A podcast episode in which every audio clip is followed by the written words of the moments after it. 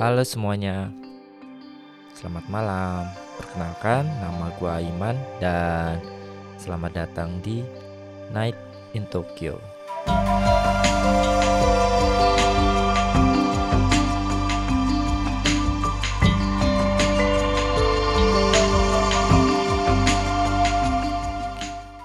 Halo teman-teman, selamat malam. Kembali lagi dengan gua Aiman di Night Tokyo. Uh, kali ini udah episode 5 Nggak terasa juga udah masuk ke episode 5 Jadi buat kalian yang sampai saat ini masih setia dengerin Night in Tokyo Gua terima kasih banget. Ya meskipun masih amatir ataupun ya sebenarnya ceritanya agak ngebosenin mungkin tapi ya siapa pun kalian yang masih setia dengan Night in Tokyo gue ucapkan terima kasih banyak karena uh, gue sebenarnya juga memantau kira-kira berapa sih orang yang dengerin dari mana aja. Nah makin ke sini atau makin lama sebenarnya ada peningkatan dikit. Ya nggak meskipun nggak signifikan tapi ada cukup peningkatan. Jadi yang baru dengerin selamat datang uh, nama gua Iman di Night in Tokyo.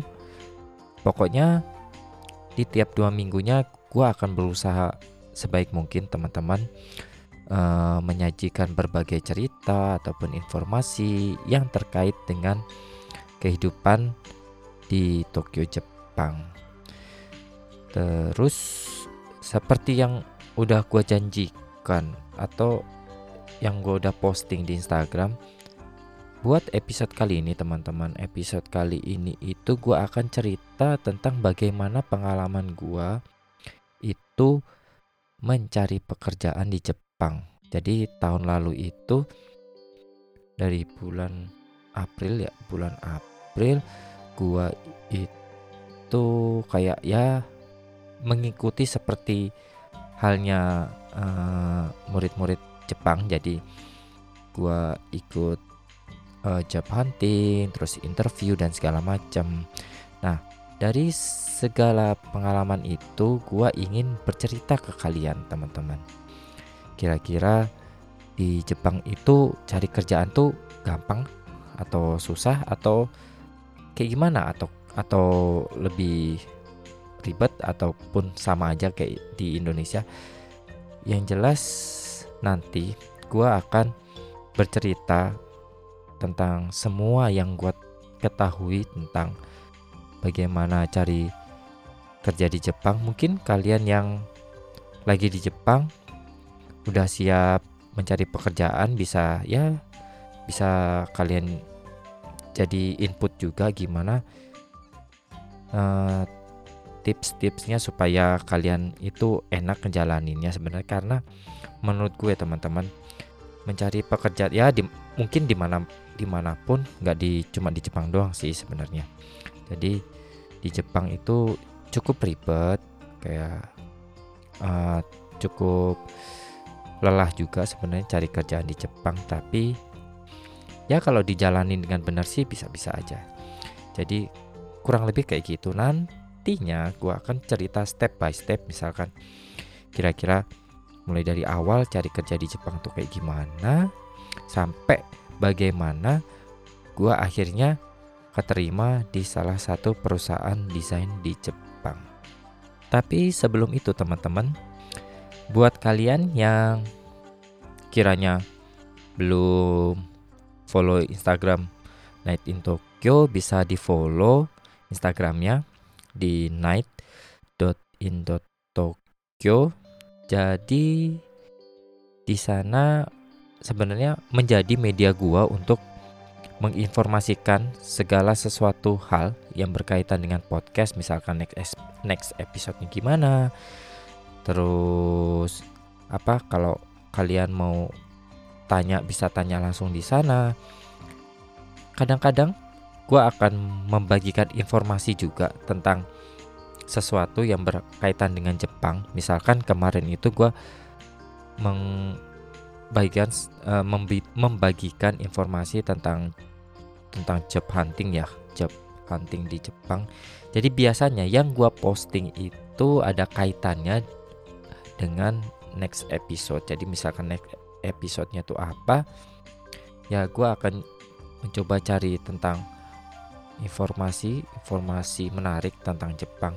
Dan ya gitu nanti gua share juga di Instagram. Jadi nggak melulu tentang hmm, podcast dan segala macam. Jadi gua juga mencoba hmm, membagikan hal-hal tertentu yang berkaitan dengan Jepang. Maka dari itu bisa di follow instagramnya di night.in.tokyo jadi di follow dulu ya teman-teman. Oke kita akan masuk ke topik bahasan pertama uh, topik bahasan utama di episode kali ini. Jadi uh, gua akan share tentang gimana cerita gua itu job hunting di Jepang. Gimana susahnya gimana menderitanya. Uh, ya begitulah sampai akhirnya gua keterima di Jepang.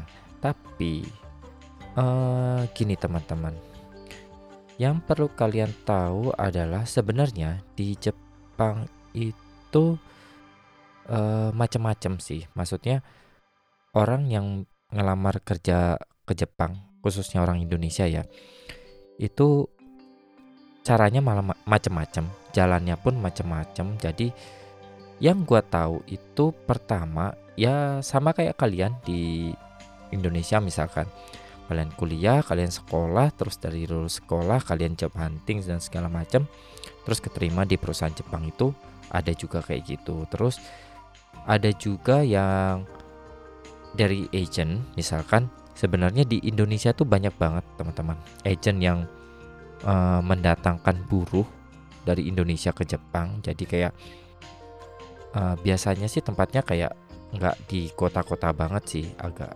agak Jawa di mana ataupun di luar Jawa.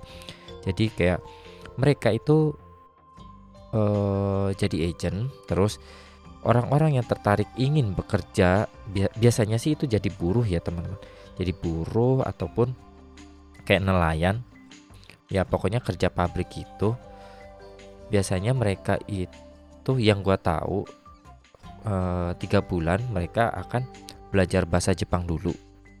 Di Indonesia sampai nanti dia datang ke Jepang terus ya mulai kerja. Nah itu sebenarnya di Indonesia banyak teman-teman agent yang kayak gitu. Terus yang ke, uh, yang lainnya juga sebenarnya ada uh, mirip dengan yang kedua. Jadi sebenarnya bukan agent. Jadi kalau di Jepang itu ada perusahaan kayak outsourcing gitu kalian tahu kan outsourcing jadi uh, perusahaan yang menaungi uh, menaungi uh, pegawai. Jadi orang yang kerja di perusahaan itu itu nggak kontrak langsung dengan perusahaannya, tapi perusahaan outsourcingnya itulah yang uh, bertanggung jawab. Jadi dia yang menggaji pegawai itu dan perusahaan outsourcing itulah yang terkontrak sama perusahaan Jepang itu. Jadi kalau perusahaan outsourcing itu dulu gue punya pernah punya temen uh, kerja melalui itu juga kalau nggak salah. Itu dia atau ya mereka itu lebih panjang lagi teman-teman buat belajar bahasa Jepangnya. Nggak kayak yang agent yang uh, buat apa mendatangkan buruh-buruh ke Jepang itu jadi kalau mereka itu belajar dulu bahasa Jepang selama setahun. Kalau teman gua itu dulu mereka belajarnya malah di Cina teman-teman. Jadi mereka di Cina di training dulu diajarin bahasa Jepang sampai mungkin setahunan lebih mungkin kurang tahu. Setelah itu dia baru bekerja di salah satu perusahaan di Jepang. Biasanya kalau kalau perusahaan outsourcing gitu mencarinya bukan lulusan SMA sih teman-teman biasanya kalian udah lulus sarjana misalkan S1 di Indonesia bagian teknik atau segala macam. Nah, nanti biasanya perusahaan itu mengumpulkan orang-orang itu kemudian di training selama setahunan lebih bahasa Jepang dan lain-lain sampai akhirnya nantinya di Jepang mereka bekerja di salah satu perusahaan Jepang. Uh, terus yang lainnya sih mungkin ya banyak ya teman-teman. Uh, kayak bagaimana orang Indonesia itu bisa kerja di Jepang ya bisa ada yang misalkan orang Indonesia yang punya usaha di Jepang terus kayak bawa pegawainya ke Jepang atau bisa jadi juga mungkin kalian kerja di Indonesia di salah satu branch uh, perusahaan Jepang di Indonesia terus mungkin kalian di training atau apa dipergi apa diberangkatkan ke Jepang itu pun juga ada teman-teman jadi ya banyak sebenarnya uh, jalan untuk bisa kerja di Jepang cuman yang gua alami itu ya sama seperti pelajar-pelajar Jepang pada umumnya. Jadi sekolah dulu. Jadi waktu itu gua sekolah dulu bahasa, sekolah bahasa 2 tahun. Dari lulus sekolah bahasa gua karena waktu itu gua merasa masih kurang juga bahasa Jepangnya jadi gua pengen sekolah dulu. Jadi sekolah kejuruan sebenarnya sekolah spesialisasi namanya Semongako. Gua ngambil uh, jurusan bisnis selama 2 tahun. Nah, dari 2 tahun itu di tahun terakhirnya jadi setahun sebelum lulus gua bareng dengan anak-anak yang mau lulus juga orang-orang Jepang yang mau lulus juga. Kayak uh, masa job hunt job job hunting gitu teman-teman. Jadi cari pekerjaan dari April sampai akhir tahun. Jadi kalau di Jepang itu teman-teman job huntingnya namanya bahasa Jepangnya itu Shushoku Katsudo. Jadi Shushoku itu recruitment. Terus Katsudo itu kayak activity. Jadi kayak ya aktivitas untuk mencari pekerjaan. Jadi biasanya nih kalau di Jepang itu beda dengan Indonesia. Kalau di Indonesia kan kalian uh, lulus university dulu atau lulus D3 dulu setelah lulus baru kalian nyari perusahaan kan kayak job hunting gitu kan ngelamar sana sini gitu tapi kalau di Jepang itu biasanya kita nggak nunggu lulus teman-teman jadi misalkan kita uh, mahasiswa tahun akhir jadi setahun sebelum kita lulus di tahun itulah kita mulai cari pekerjaan jadi perusahaan-perusahaan pun di apa di awal April sampai akhir tahun itu itu udah mulai lagi buka uh, rekrutmen. Jadi kalau di Jepang itu kita nggak nunggu lulus, jadi kita itu di tahun terakhir kita job hunting, terus nantinya tahun depannya ketika kita udah lulus teman-teman, ya udah kita lulus langsung masuk ke perusahaan yang nerima kita di tahun sebelumnya itu teman-teman. Jadi ya agak berbeda juga dengan Indonesia. Kalau Indonesia kan kita harus nunggu lulus baru cari kerja. Tapi kalau di Jepang itu sebelum kita lulus kita sudah diharuskan mencari pekerjaan. Dan job hunting di Jepang itu ada stepnya teman-teman. Apa kalau kalau di Jepang kan namanya Shushoku Katsudo itu sebenarnya ada stepnya dan itu ya kayak ada patternnya gitu. Jadi gimana ya teman-teman? Di Jepang itu memang udah ada selalu pattern. Misalkan kalian mau berbuat apa, kalian ingin melakukan itu itu kayak di Jepang itu udah ada patternnya. Jadi kalau uh, kalian ingin mencapai sesuatu tuh sebenarnya kayak udah tahu gitu loh jalannya. Nah, di job hunting Jepang ini sendiri pun ya sebenarnya ada patternnya. Nah, di situlah nanti gue akan cerita misalkan step by stepnya tentang gimana sih job hunting di Jepang atau namanya Shusoku Katsudo itu. Jadi gini teman-teman. Pada tahap pertama di Jepang itu pada umumnya sebelum kita masuk tahap interview dan segala macam atau kita tahap melamar atau kirim resume itu sebelumnya itu ada yang namanya setsumekai teman-teman. Setsumekai itu apa? Setsumekai itu seperti kayak briefing session.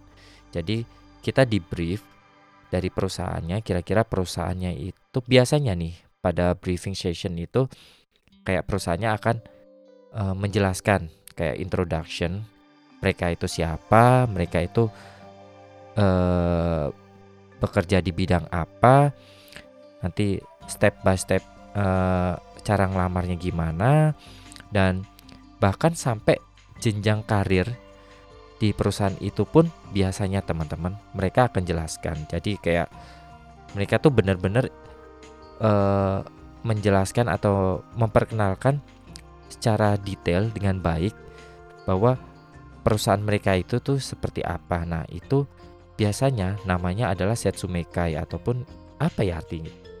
Kalau bahasa Inggris sih biasanya mungkin briefing session jadi kayak uh, tempat kayak apa ya? Kayak meeting, nggak meeting sih kayak kita di seminar. Jadi seminar itu tuh menceritakan tentang perusahaan itu. Nah, Setsumekai ini sendiri teman-teman ada macam-macam juga gitu. Jalannya maksudnya. Ada macam-macam juga jalannya. Pertama kita juga bisa ke datang langsung ke apa sih namanya job fair. Jadi job fair itu misalkan dalam satu hall itu akan hadir ratusan perusahaan misalnya teman-teman. Nah, dari ratusan perusahaan itu kita kan lihat nih listnya di job fair itu. Dari list perusahaan itu kira-kira kalian tertarik di perusahaan mana? Nah, nanti di apa ya di jadwalnya di schedule-nya itu kalian tahu oh dia itu briefing sessionnya di jam segini. Nah, nanti kalian duduk di booth-nya dia, booth-nya mereka. Terus ya dengerin dengerin tentang perusahaannya dia tuh seperti apa misalkan uh, jenjang karirnya gimana bahkan kalau nggak salah sampai gajinya berapapun biasanya mereka akan informasikan teman-teman selain dari job fair itu sendiri teman-teman kita pun bisa sebenarnya cari informasi tentang rekrutmennya di salah satu web eh, di websitenya maksudnya di website perusahaan itu kita cari di sana kan biasanya ada section tentang rekrutmen kalau udah masuk ke masa-masa job hunting kayak gitu. Jadi ketika kita klik di apa halaman rekrutmennya kita tahu di sana kayak ada informasi tentang mereka itu set sumekanya tuh kapan ataupun atau briefing sessionnya tuh kapan set sumekanya tuh kapan terus nanti dari situ uh, masa interviewnya tuh kapan. Nah, itu biasanya mereka akan menginformasikan di uh, websitenya itu sendiri. Terus selain itu juga kalau di Jepang itu ada namanya aplikasi tentang kayak job hunting gitu. Jadi salah satunya kayak Rikun Rikunabi atau Mainabi segala macam gitu. Nah, dari situ kayak perusahaan itu e, mendaftarkan perusahaannya di aplikasi itu jadi di situ tuh ya sama kayak di websitenya mereka jadi di profile mereka mereka bisa ngasih penjelasan nih mereka itu siapa udah berdiri berapa lama bekerja di bidang apa terus nanti karirnya nantinya awalnya jadi apa open apa open recruitmentnya itu sebagai apa terus gajinya berapa apa terus ya misalkan nanti ada lemburnya berapa lama maksimal sebulan. Nah itu biasanya ada juga di uh, informasinya itu yang tertera di aplikasi itu. Ya jadi itulah uh, step pertama teman-teman.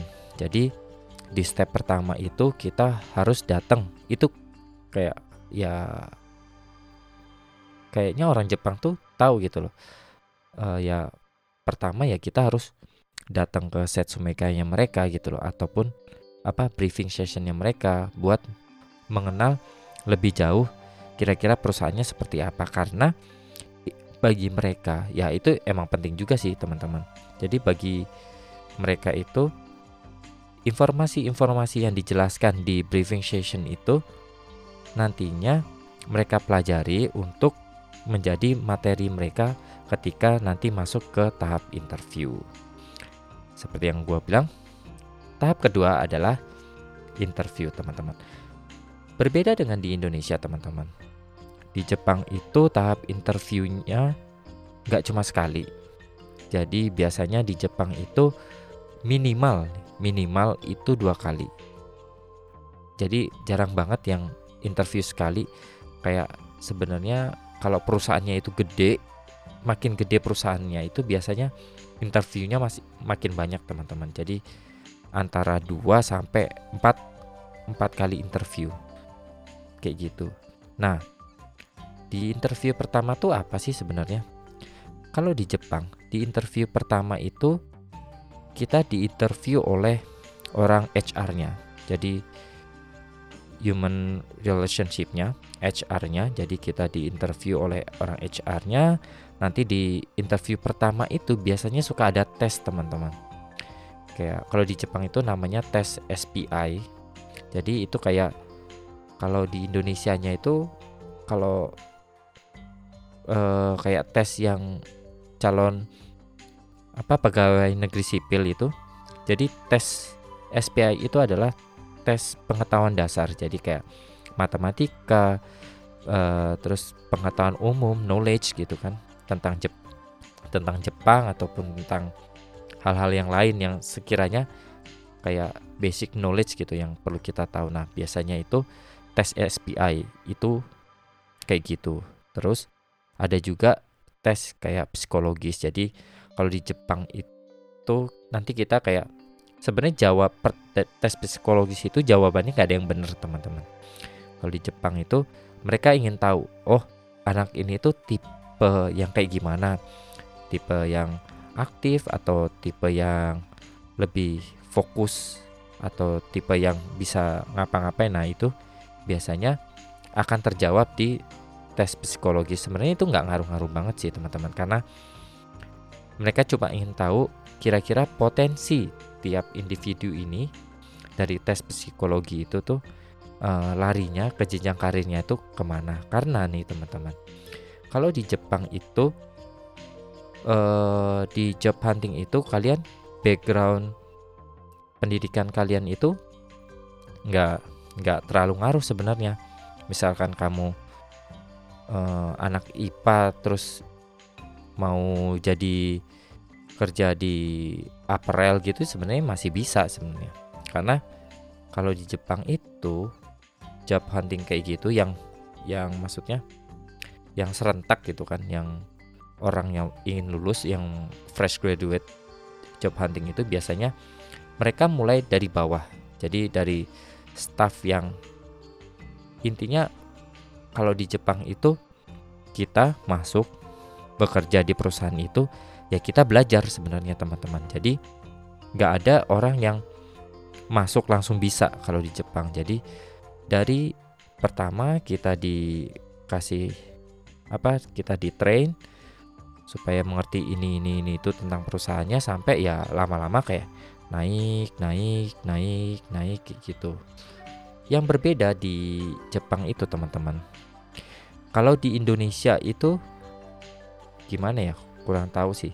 Kalau di Jepang itu eh, makin lama kita bekerja di perusahaan itu maksudnya kita makin loyal dengan perusahaan itu biasanya gaji kita makin tinggi. Jadi kalau eh, biasanya orang-orang yang udah lama di sana yang udah tua itu biasanya sih gajinya tinggi. Nah kalau di Jepang itu biasanya sistemnya pada umumnya ya pada umumnya perusahaan Jepang itu sistemnya kayak gitu. Jadi makin kamu loyal ya uh, insentif uh, gaji kamu makin tinggi kalau di Jepang teman-teman.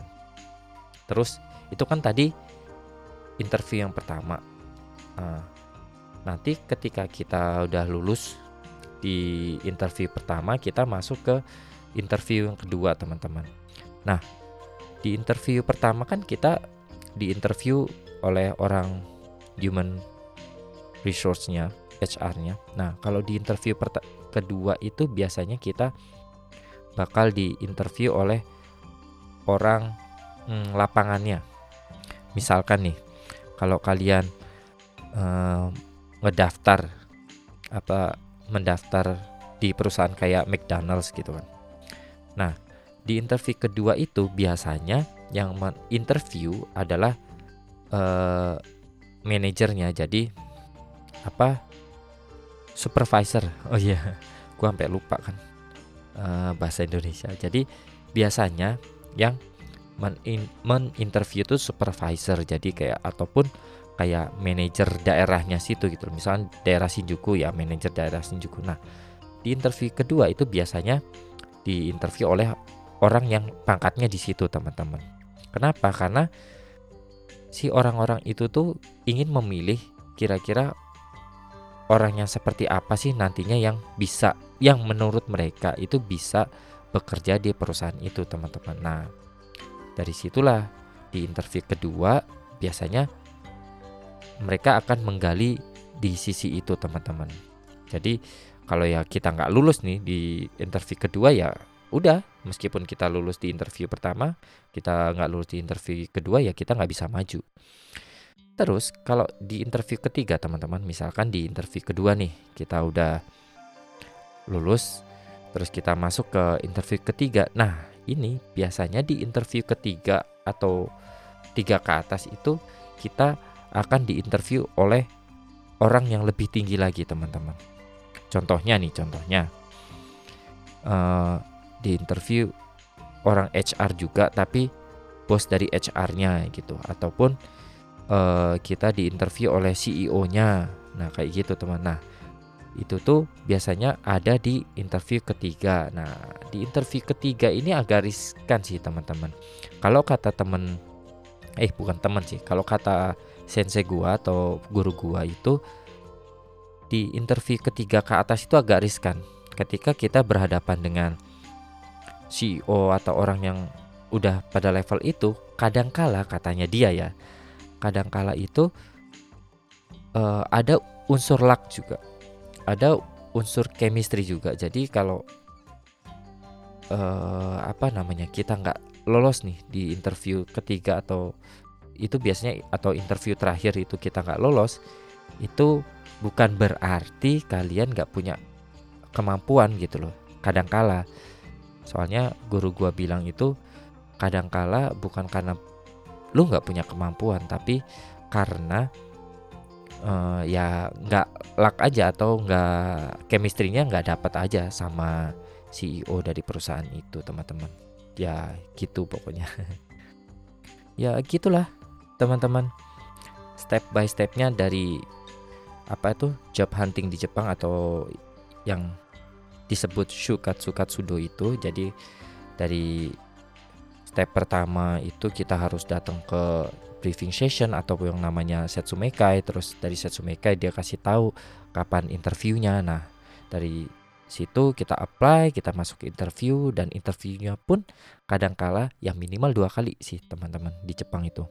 Jarang banget yang sekali langsung keterima tuh nggak ada. Biasanya dari interview pertama ketemu orang HR kedua di interview kedua itu ketemu orang uh, apa sih lapangannya kayak supervisor ataupun manajer areanya. Terus di interview ketiga itu ya orang yang lebih pentingnya lagi biasanya kayak CEO dan segala macam itu step by stepnya kalau job hunting di Jepang.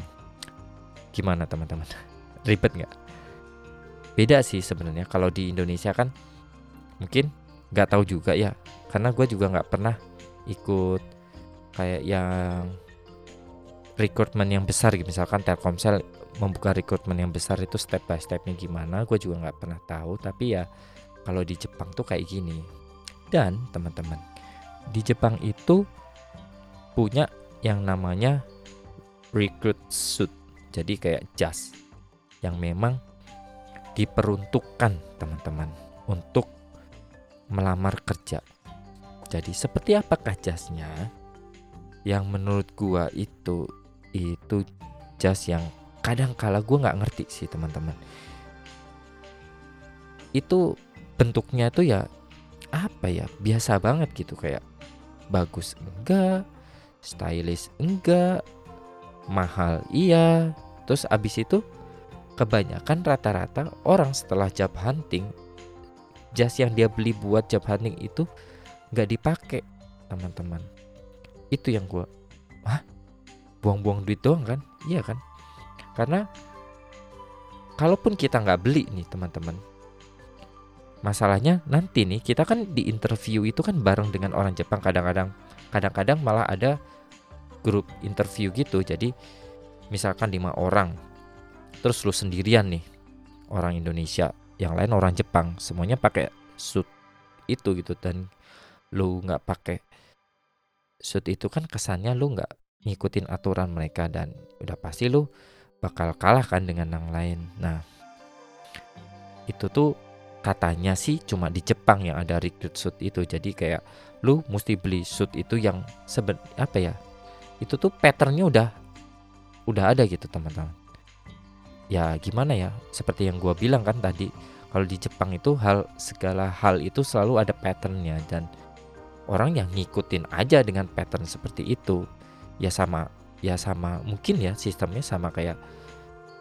mereka mengajari anak-anaknya itu untuk disiplin mengantri ya secara otomatis dia akan uh, disi sangat disiplin dengan mengantri. Meskipun bagi orang Jepang mengantri itu bukan hal yang apa ya bukan hal yang plus gitu loh. Kalau di Indonesia kan wah itu hal yang plus bisa ngantri. Kalau di Jepang enggak lu justru kalau kalau lu nggak bisa ngantri lu bukan society Jepang gitu loh. Kalau di Jepang tuh kayak gitu.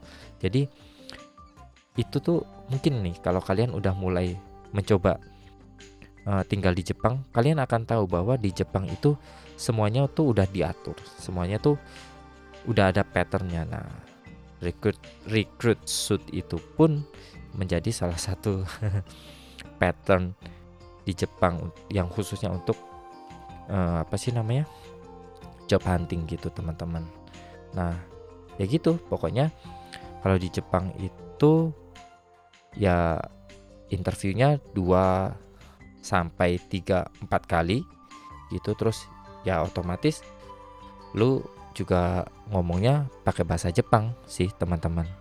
Karena kalaupun ya mungkin kalau lu apa ya namanya ngelamarnya di perusahaan internasional tapi kan kalau misalkan kliennya itu adalah perusahaan Jepang mau nggak mau lu kan bakal berurusan dengan orang Jepang. Dan orang Jepang tuh kan nggak yang segitu ngertinya juga dengan bahasa Inggris ataupun bahasa lain. Jadi ya itulah yang perlu kalian tahu interviewnya banyak terus ya lu akan bersaing dengan orang Jepang dengan bahasa Jepang. Ya gitu terus nih teman-teman. Kalau di Jepang nih amazingnya adalah orang Jepang itu biasanya waktu job hunting gitu biasanya nih mereka itu minimal melamar 20 sampai 30 40 perusahaan teman-teman. Jadi kalau baru 10 itu belum apa-apa kata mereka itu. Jadi lu mesti harus sampai nyobain 20 30 perusahaan teman-teman. Nah, kalau di Jepang kayak gitu jadi kayak gagal itu ya biasa. Gagal apalagi pertama-pertama udah pasti gagal katanya sih gitu. Karena kita juga belum tahu apa segala macam trik-triknya uh, belum belum dapat pengalaman interview juga. Nah, biasanya mulai dari 20, 30. Nah, itu tuh baru mulai ada titik-titik terang gitu kan. Pencerahan gitu teman-teman terus nih terus kalau di Jepang itu interviewnya itu sifatnya sangat-sangat formal teman-teman ya mungkin di Indonesia di Indonesia sendiri pun namanya interview ya formal. Tapi di Jepang itu sangat-sangat formal teman-teman. Belum lagi ya lu mesti tahu kayak peraturan yang gak tertulis bagi orang Jepang yang kadangkala cuma orang Jepang doang yang tahu misalkan. Makanya kadangkala nih orang luar itu banyak salah di situnya juga misalkan.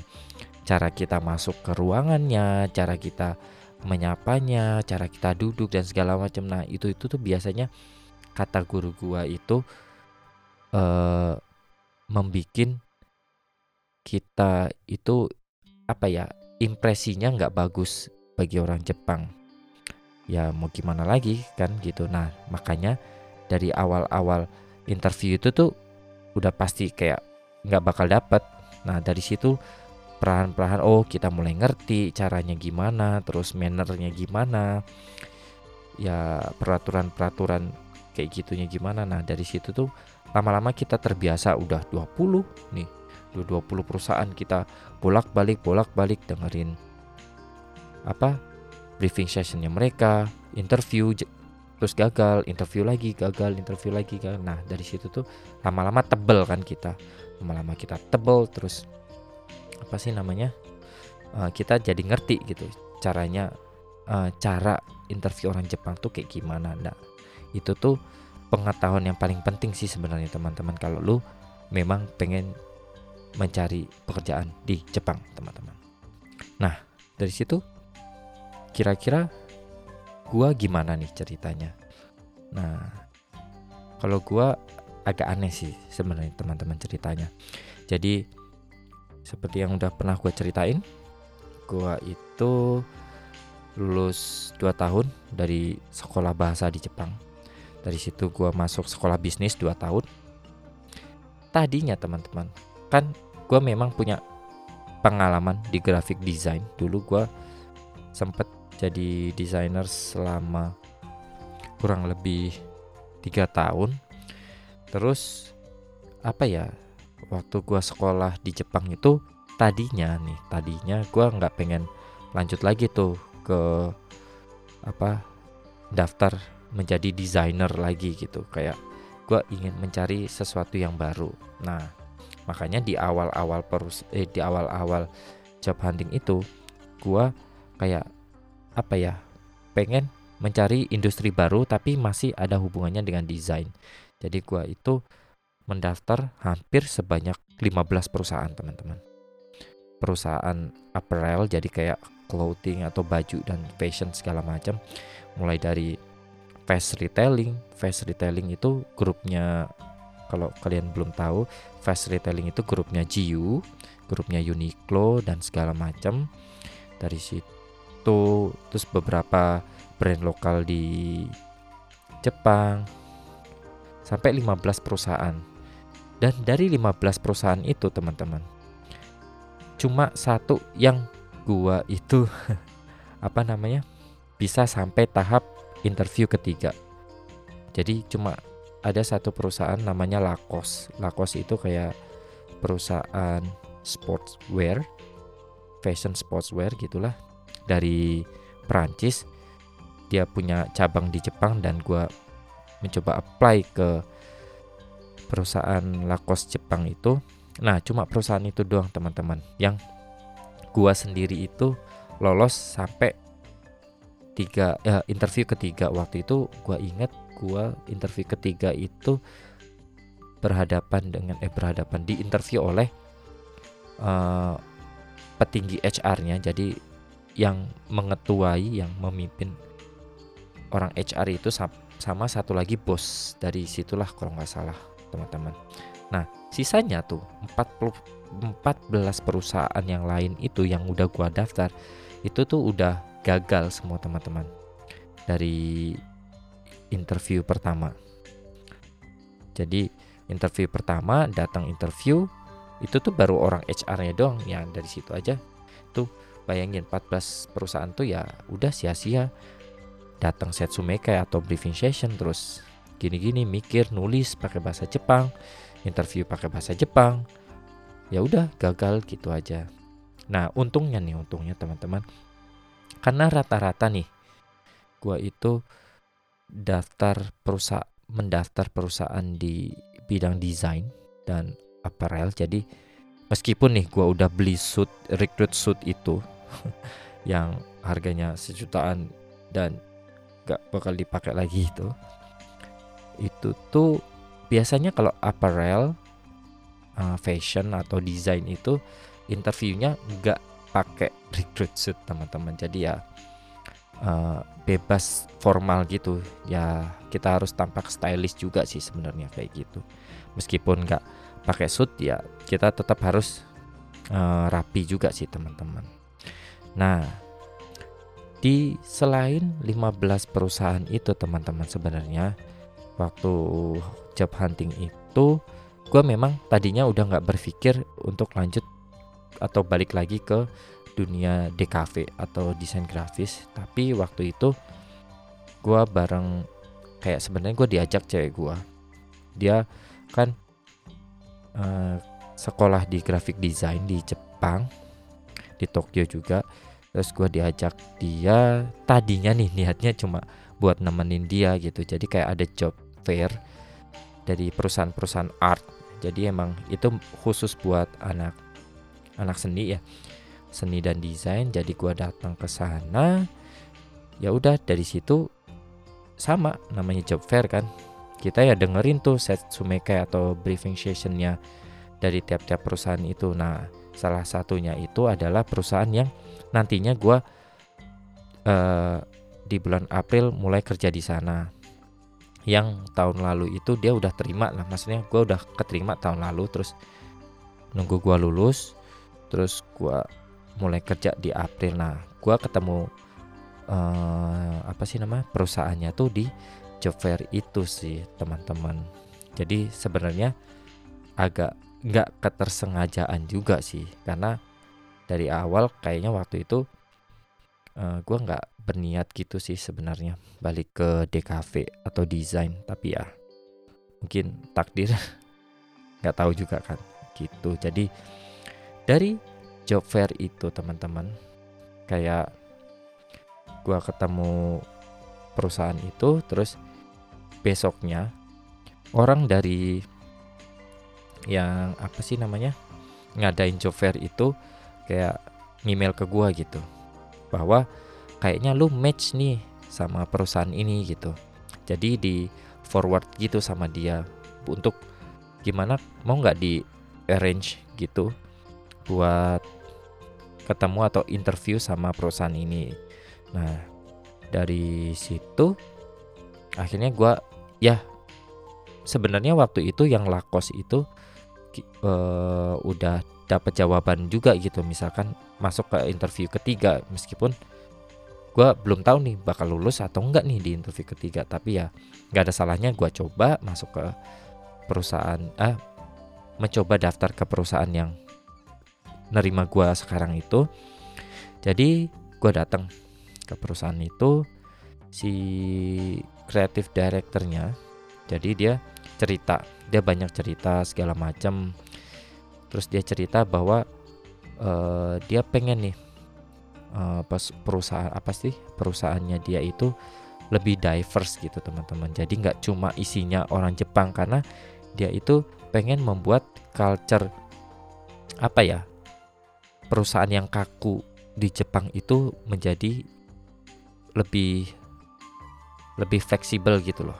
Pokoknya nggak nggak pakai culture yang lama gitu ingin merubah culture itu. Jadi dia pengen banget perusahaannya itu masuk banyak orang dari luar negeri dari mana dan segala macam terus ya gitulah cerita cerita cerita gue dengerin.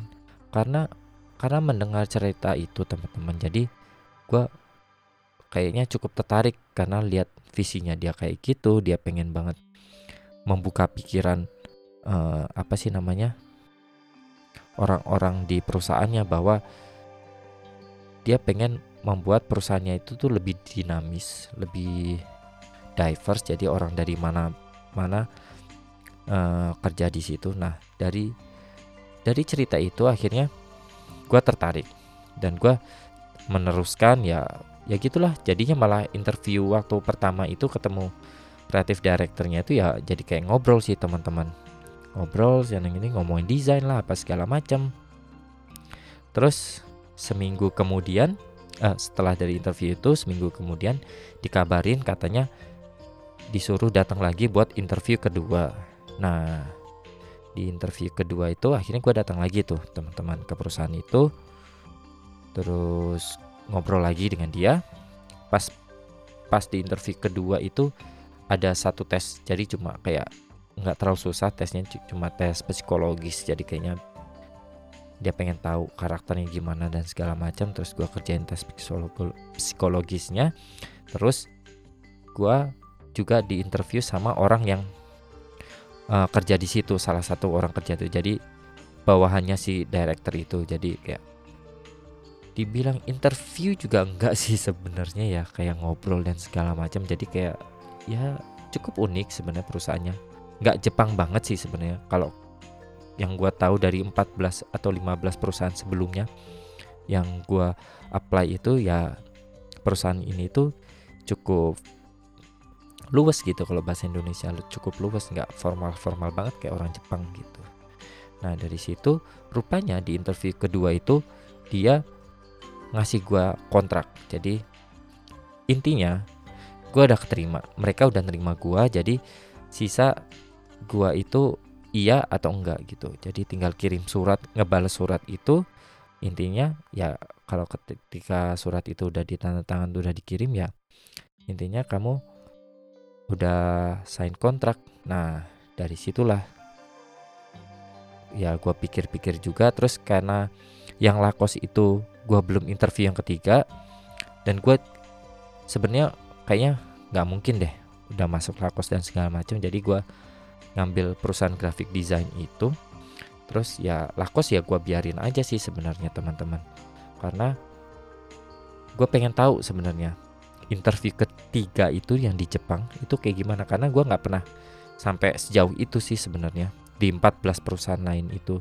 Jadi gue biarin ya udah. Hasilnya sih sebenarnya ketolak juga sih sebenarnya. Ya at least lah gue bisa uh, mencapai sampai interview ketiga itu. Ya pengen tahu aja juga sih kira-kira interview ketiga itu kayak gimana. Gua itu waktu itu mungkin keterimanya di bulan apa ya Agustus atau Juli. Pokoknya sebelum sebelum apa liburan musim panas. Jadi gua udah keterima jadi tinggal kirim surat itu ya intinya dari April April Mei Juni Juli jadi kayak ada empat bulanan gue sebenarnya mencari kerja di Jepang. Sambil sekolah terus cari kerja di Jepang ikut briefing session atau setsumekai perusahaan sana sini dengerin hal yang sama tentang perusahaan itu ngomong bahasa Jepang dengerin orang Jepang karena kiri orang Jepang terus nulis apa namanya resume dengan bahasa Jepang. Ya pokoknya empat bulan itu kayak uh, apa sih namanya males nggak males banget juga sih kayak berat banget. Karena pertama ini bukan Indonesia juga ini adalah Jepang. Bahkan teman gua sendiri atau cewek gua sendiri pun sampai akhir September Oktober itu ada yang baru dapat bayangin teman-teman hampir setengah tahun dia atau mereka itu mencoba cari kerjaan. Dan ya udah gitu dengerin Setsumeka atau briefing session gitu terus berulang-ulang lagi interview lagi ketolak lagi berulang-ulang kayak gitu gitulah ya gitulah ya namanya cari pekerjaan sih. Ya mau gimana lagi kan ya kalau memang pengen kerja di Jepang. Mungkin ya di Indonesia sendiri juga susah juga mungkin cari pekerjaan tapi ya di Jepang tuh sistemnya kayak gitu teman-teman. Ribet kan? Emang ribet. Jadi ya Jepang itu adalah salah satu negara yang paling ribet di dunia menurut gue. Jadi ya emang ribet sih Jepang itu. Cuman kan kadang karena udah ada patternnya gitu udah ada stepnya. Biasanya ya kita ngikutin aja sih sebenarnya stepnya. Meskipun agak ribet dan agak kadang nggak nggak masuk akal gitu. Tapi ya itulah negara Jepang teman-teman. Ya itulah cerita dari gua teman-teman. Jadi gua mulai dari April sampai Juli Agustus gua cari kerja terus. Terus balik ke Indonesia buat liburan musim panas. Terus bulan Desember kemarin gua mulai apply visa buat ganti visa dari pelajar sampai eh jadi apa visa kerja.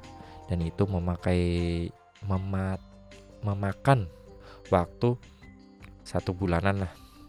Dari satu bulanan itu uh, kita dapat apa keterima atau enggaknya. Kan keteri kalau keterima datang apa sih namanya postcard dari imigrasi. Nah dari imigrasi ya tinggal kita lulus kita tetap harus lulus teman-teman. Kita harus meskipun kita udah dapat kerja kita tetap butuh surat apa sih sertifikat kelulusan buat uh, jadi imigrasi itu nanti ngambil melihat surat kelulusan itu sebagai syarat untuk apa ya namanya memperbarui jenis visanya gitu.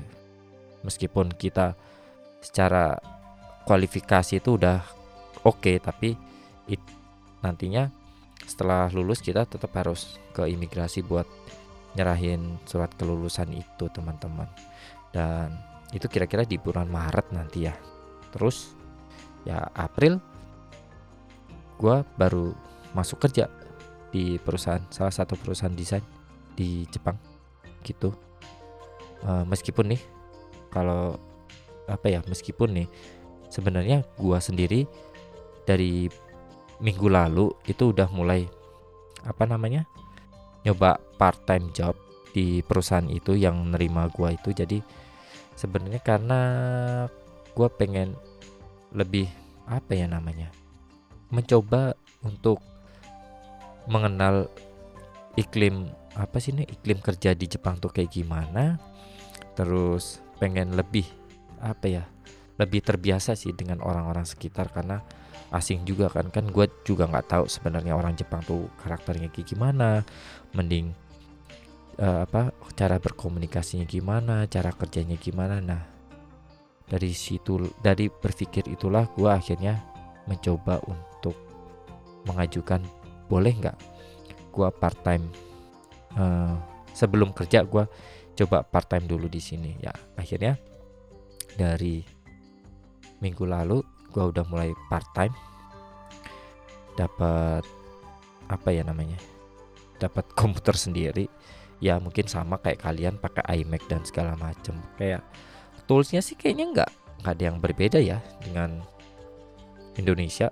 Sama-sama desain ya pakai Illustrator juga pakai Photoshop juga pakai InDesign juga sih sebenarnya. Meskipun gue pengen rubah eh, apa ya bahasanya gue rubah juga sih ke bahasa Inggris karena gue nggak ngerti banget sih sebenarnya. Kalau pakai bayangin teman-teman pakai Illustrator tapi bahasanya Jepang isinya kanji semua. Jadi itulah teman-teman. Perjuangan gue mencari kerjaan di Jepang. 4 bulan. Ya lelah sih lelah. Tapi ya menarik juga jadi dapat pengalaman kira-kira di Jepang itu oh kayak gini gitu loh. Cari kerja sus berat betapa susahnya cari kerja di Jepang. Meskipun sebenarnya jalan yang lain yang jalan yang lain juga ada tapi kan ya gue ikut melalui proses seperti uh, mahasiswa-mahasiswa Jepang gitu juga teman-teman. Ya itulah cerita tentang cari kerja di Jepang jadi gue sudah bercerita semua tentang pengalaman gue tentang apa yang gue tahu tentang cari kerja di Jepang jadi semoga uh, bermanfaat buat kalian. Kali teman-teman yang di Jepang yang siap untuk cari kerjaan bisa dapat input juga kira-kira enaknya gimana ngejalaninnya dan segala macam triknya dan gimana. Buat kalian yang mungkin nggak tinggal di Jepang ya begitulah ceritanya. Jadi menarik nggak menurut kalian? Apa job hunting di Jepang ribet atau mungkin sebenarnya di Indonesia juga lebih ribet atau gimana kan gue juga nggak tahu sekarang iklimnya sekarang tuh gimana atau bagi kalian yang tinggal di bukan di Indonesia yang di luar negeri juga bisa sharing uh, gimana kalau di negara kalian itu job huntingnya tuh gimana? Tapi ya kayaknya bakal lebih ribet di Jepang deh.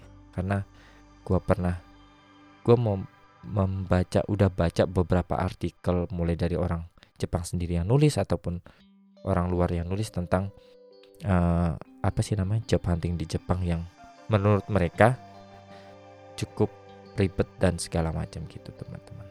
Ya begitulah uh, cukup buat episode 5 kali ini tentang cari kerja di Jepang.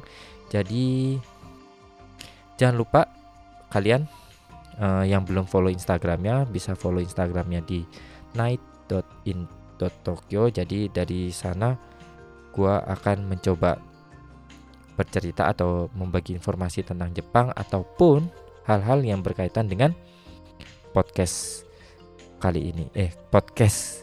Ya pokoknya hal-hal yang berkaitan dengan podcast. Kalian juga bisa langsung nanya di sana nanti. Atau misalkan mau bilang uh, cerita tentang ini dong apa segala macamnya. Kalian bisa request juga dari sana. Sekian buat episode kali ini.